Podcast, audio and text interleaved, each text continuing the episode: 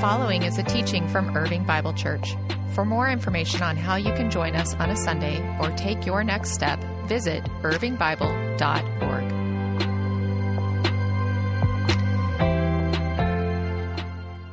Well, good morning, everybody. So glad that you are with us, whether you're here in the room, some of you that are up there in the balcony, or those of you who are joining us online. So glad that you are a part of our worship today. I'm glad to be back with you guys. We uh, had an amazing vacation together as a family. We just had some good bonding time, made some memories. The uh, Pacific Northwest is gorgeous. We flew into Seattle and then slowly made our way down the coast, finished the trip in San Francisco. It was fantastic. But I'm really, really glad to be back with you guys this morning. We're finishing up our sermon series called The Name. And so if you have your Bible, grab it and let's go to Exodus chapter 34. Exodus 34. We are looking at this passage that is God's self disclosure. That, that God has Moses up on a mountain and has his presence pass by Moses and describes himself reveals himself, makes his character known. And we started this whole series by saying what you think about when you think about God is the most important thing that you can think. Because what you think about when you think about God determines your destiny. It determines who you become. It, it determines how you live. It determines what you love. It, it shapes your life and your future. What you think about when you think about God determines your destiny. I mentioned to you the first week that I've been greatly helped in this series by a book called God Has a Name by John Mark Comer. And here's the way that John Mark kind of captures this idea. He says, if you think about God as a homophobic, racist, and mad at the world, this distorted vision of reality will shape you into a religious bigot who is, wait for it, homophobic, racist, and mad at the world. If you think that of God as a left coast educated, LGBTQ affirming progressive, that will shape you into the stereotype of the wealthy bohemian with the we will not tolerate intolerance bumper sticker on the back of your hybrid. If you think about God as the cosmic version of a life coach, there to maximize your life, that will shape you into a self helpy yuppie, even if you dress it up and call it following Jesus. So clearly, what we think about God matters. Who God is has profound implications for who we are. Here's the problem we usually end up with a God who looks an awful lot like us. As it's been noted down through the generations, God created human beings in his image, and we turned around and returned the favor.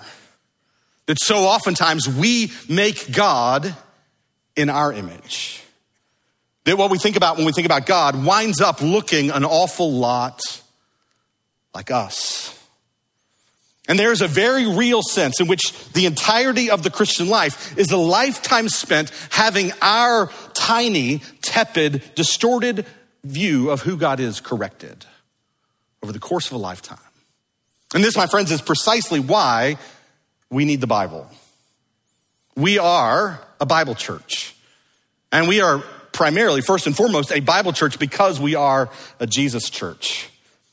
We take Jesus very, very seriously. Jesus took the Bible very, very seriously. So we take the Bible very, very seriously. We desperately need the Bible to correct our tiny, tepid, distorted view of who God is. That means we have to pay attention even to the parts of the Bible that make us feel uncomfortable. And I would suggest, especially the parts of the Bible that make us feel uncomfortable. Because the Bible is supposed to make us feel uncomfortable. If, if I'm not preaching in ways that sometimes make you feel uncomfortable, I'm not really preaching the Bible because the Bible is supposed to make us feel uncomfortable precisely because it's supposed to change us. And none of us changes without feeling uncomfortable. Babies enjoy being changed. The rest of us, not so much, right? The Bible is supposed to make us feel uncomfortable because it's meant to change us. And so this morning we come to a part of this passage that, at least on first pass, makes us feel uncomfortable.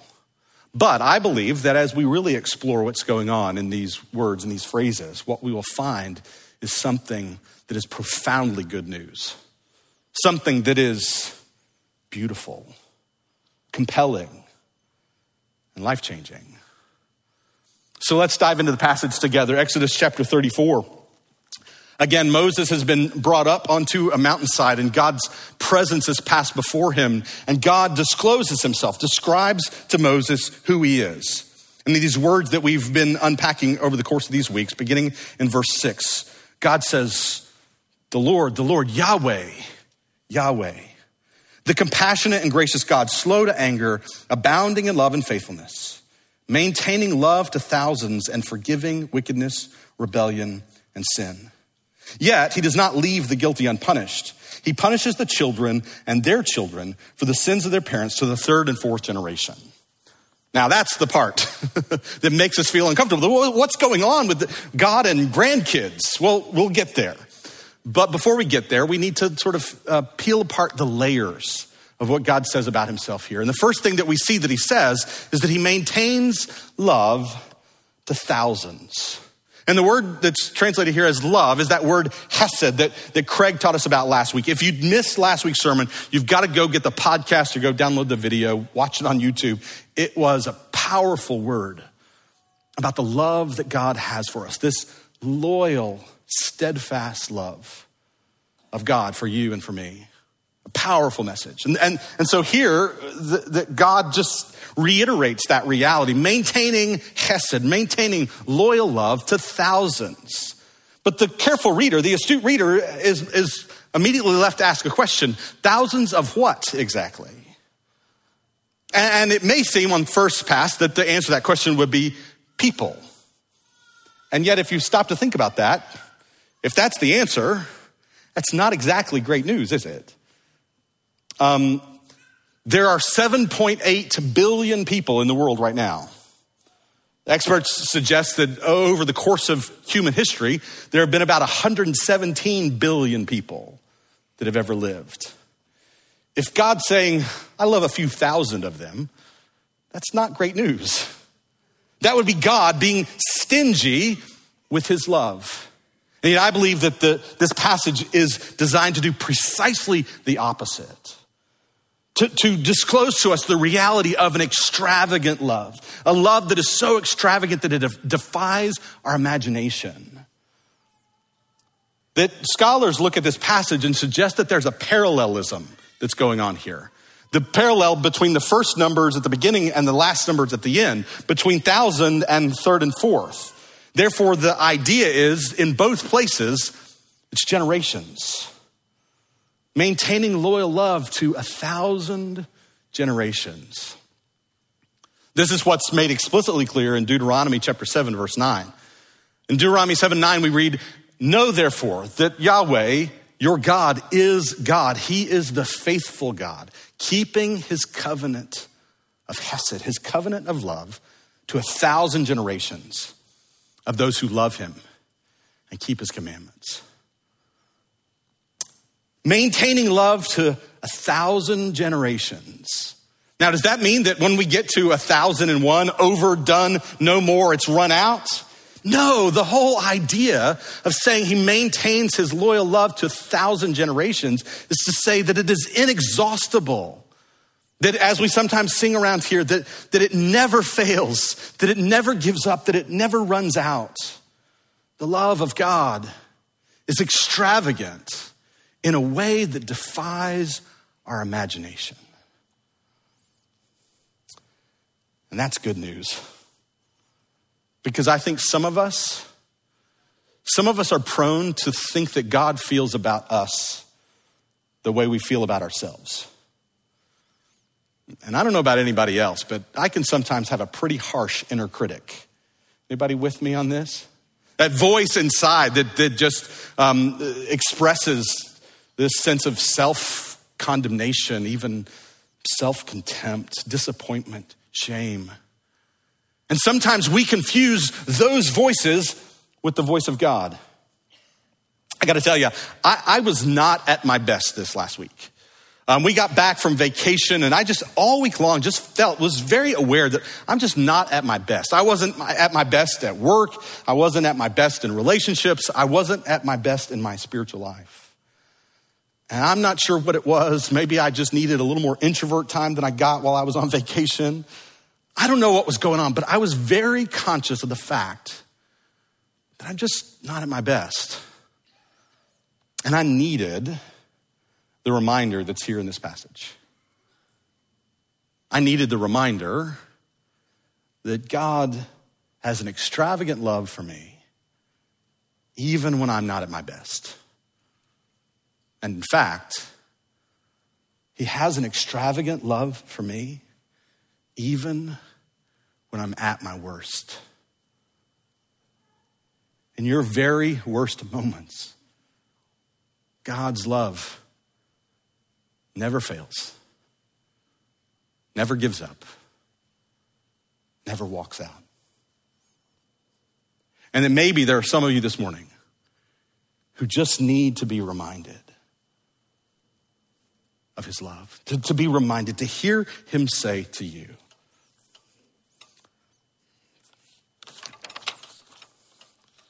to hear him say, You cannot out sin my grace.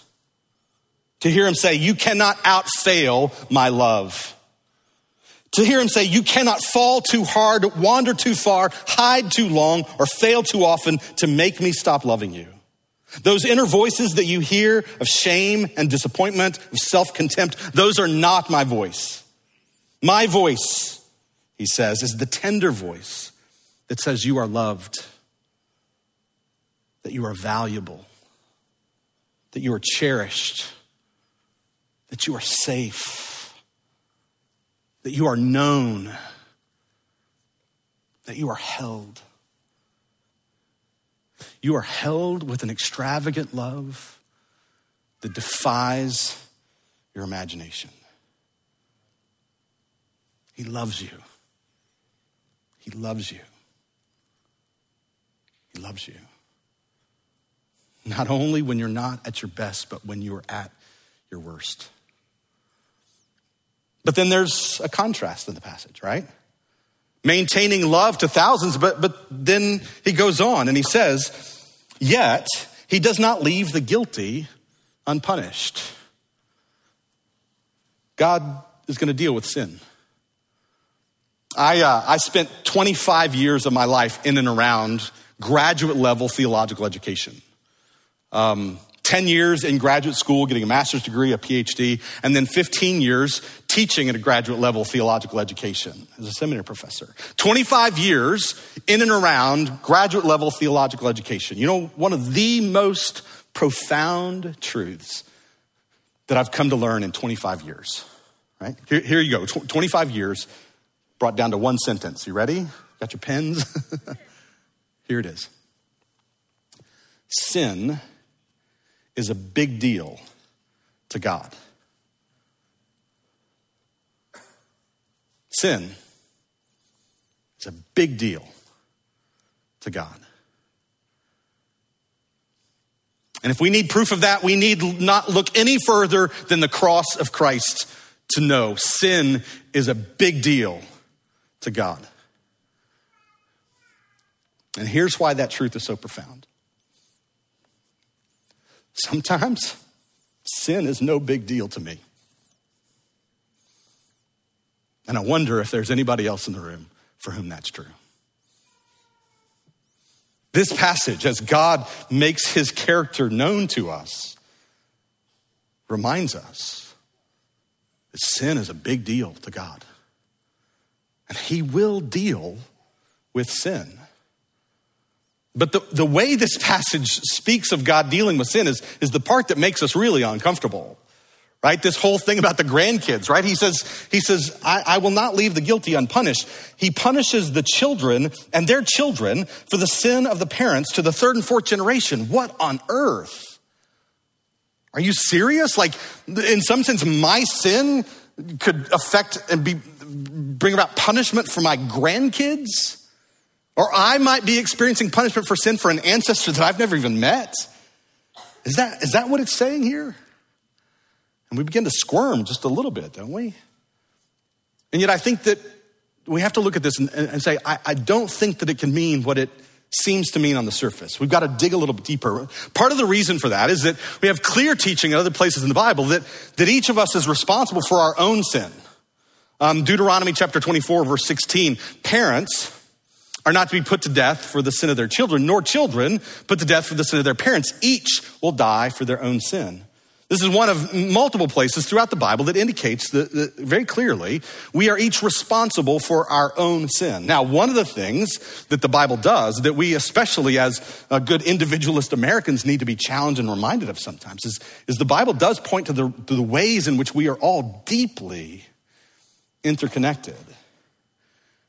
And yet, the Bible makes it very clear that we are each responsible for our own sin. So, what's going on with this passage? Well, a lot of it rides on the significance of this little word that the NIV translators translate as punish. Um, it's the Hebrew word pakad. And one uh, Old Testament scholar, Ephraim Speiser, said this about this little word. He said, There's probably no other Hebrew verb that has caused translators as much trouble as pakad. What to do with this word is, is sometimes a little baffling to those who are trying to translate this passage and the way it shows up in other places of the Bible. It can mean punish. Yet the root of this word means things like to attend to, to look after, to care for, to pay attention to. The way this gets translated in the New English translation, the Net Bible that many of my colleagues at Dallas Seminary worked on, is this way. They say, He by no means leaves the guilty unpunished, responding to the transgression of the fathers and dealing with children and children's children to the third and fourth generation. That God pays attention to, that God deals with our sin, even as it's passed on from generation to generation. So, so what is this passing on from generation to generation? What's, what's going on with that? Well, I think we can see, understand something of what this passage is pointing to just by paying attention to life, to looking even at our own life stories.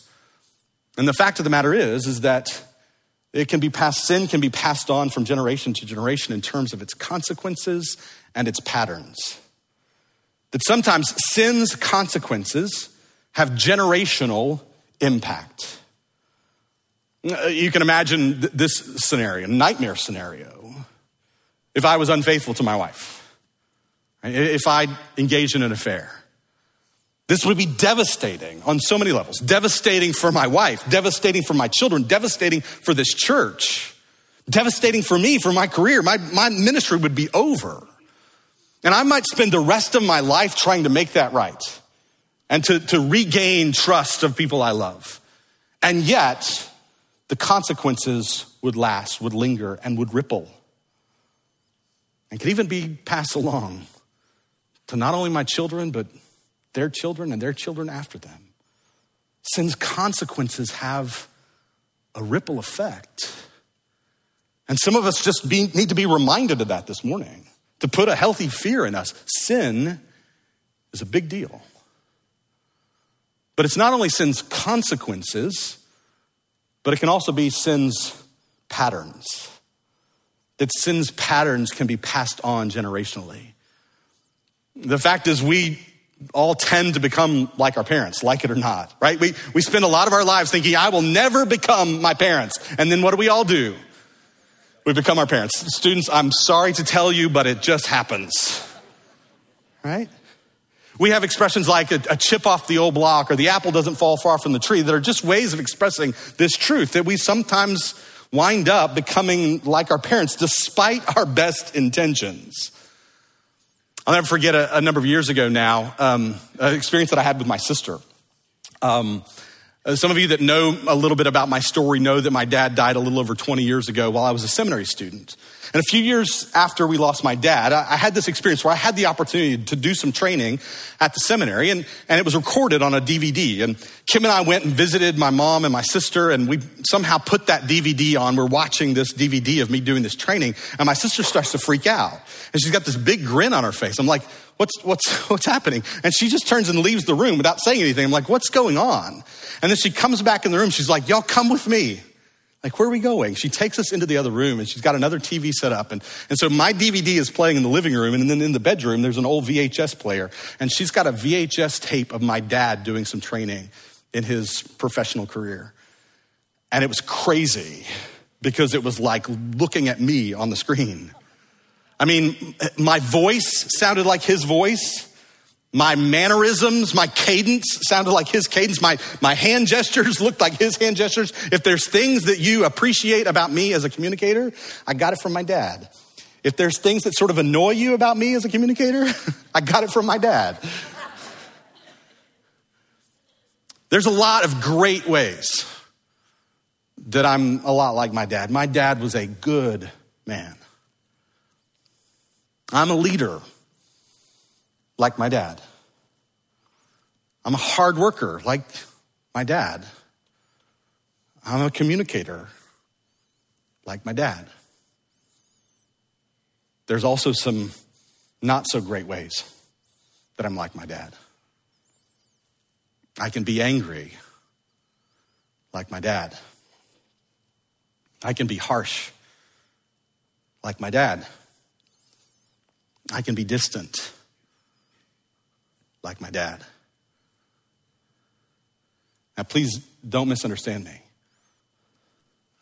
I'm not blaming my dad. I am a fully grown adult responsible for my own sin.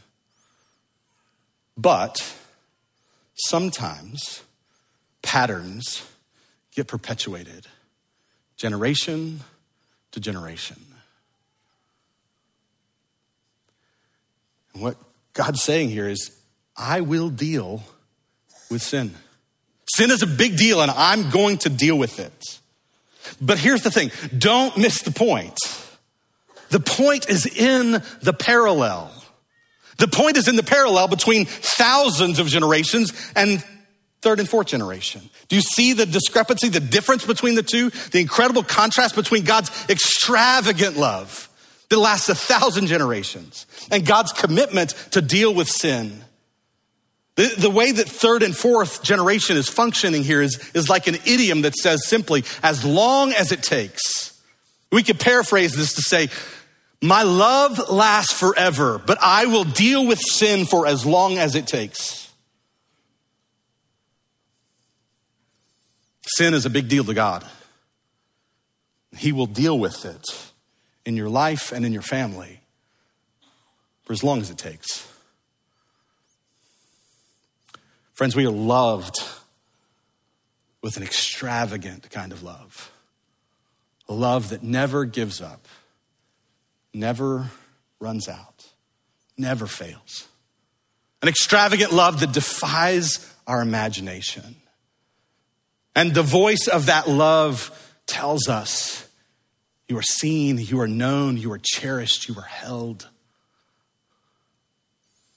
But sin is a big deal to God even though sometimes it's not that big a deal to us. God wants to deal with your sin no matter what it takes. So, I have a couple of questions for you to leave you with this morning.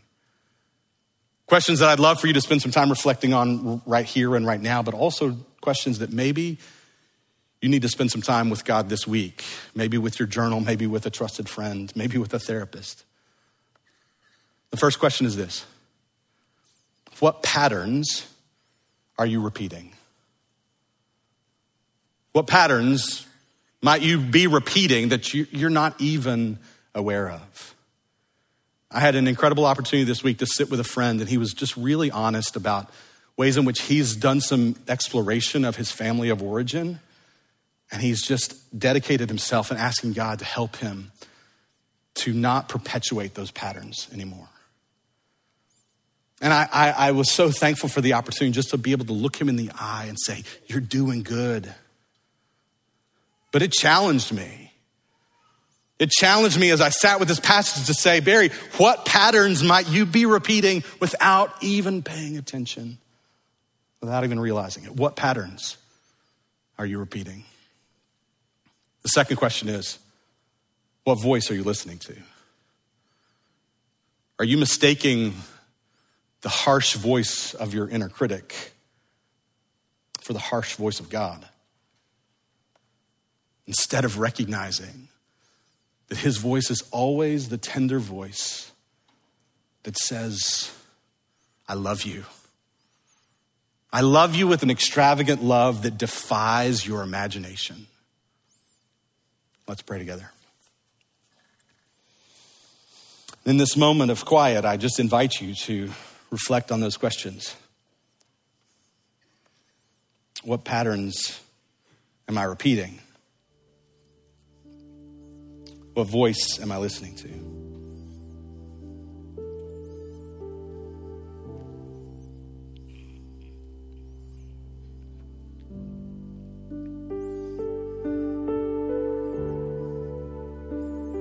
Father, we thank you this morning for this beautiful truth that we are loved with an extravagant love that defies our ability even to imagine, a, a love that lasts forever.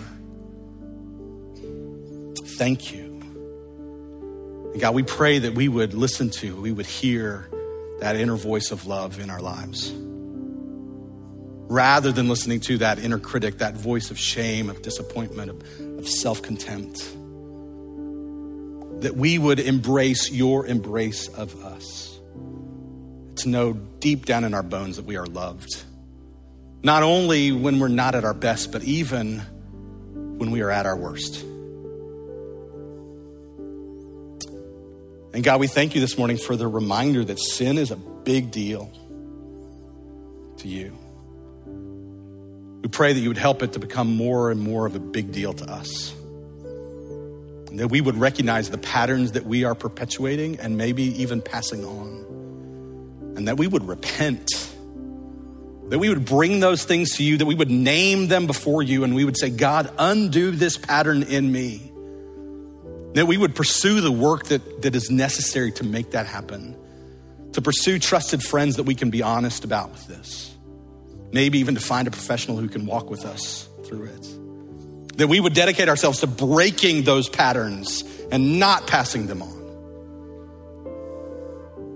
God, help us to respond to you this morning as is fitting for each and every one of us. And we pray this in the name of our Savior, the Lord Jesus. Amen. Thank you for listening to this teaching from Irving Bible Church. For more information on how to join us on a Sunday or take your next step, visit irvingbible.org.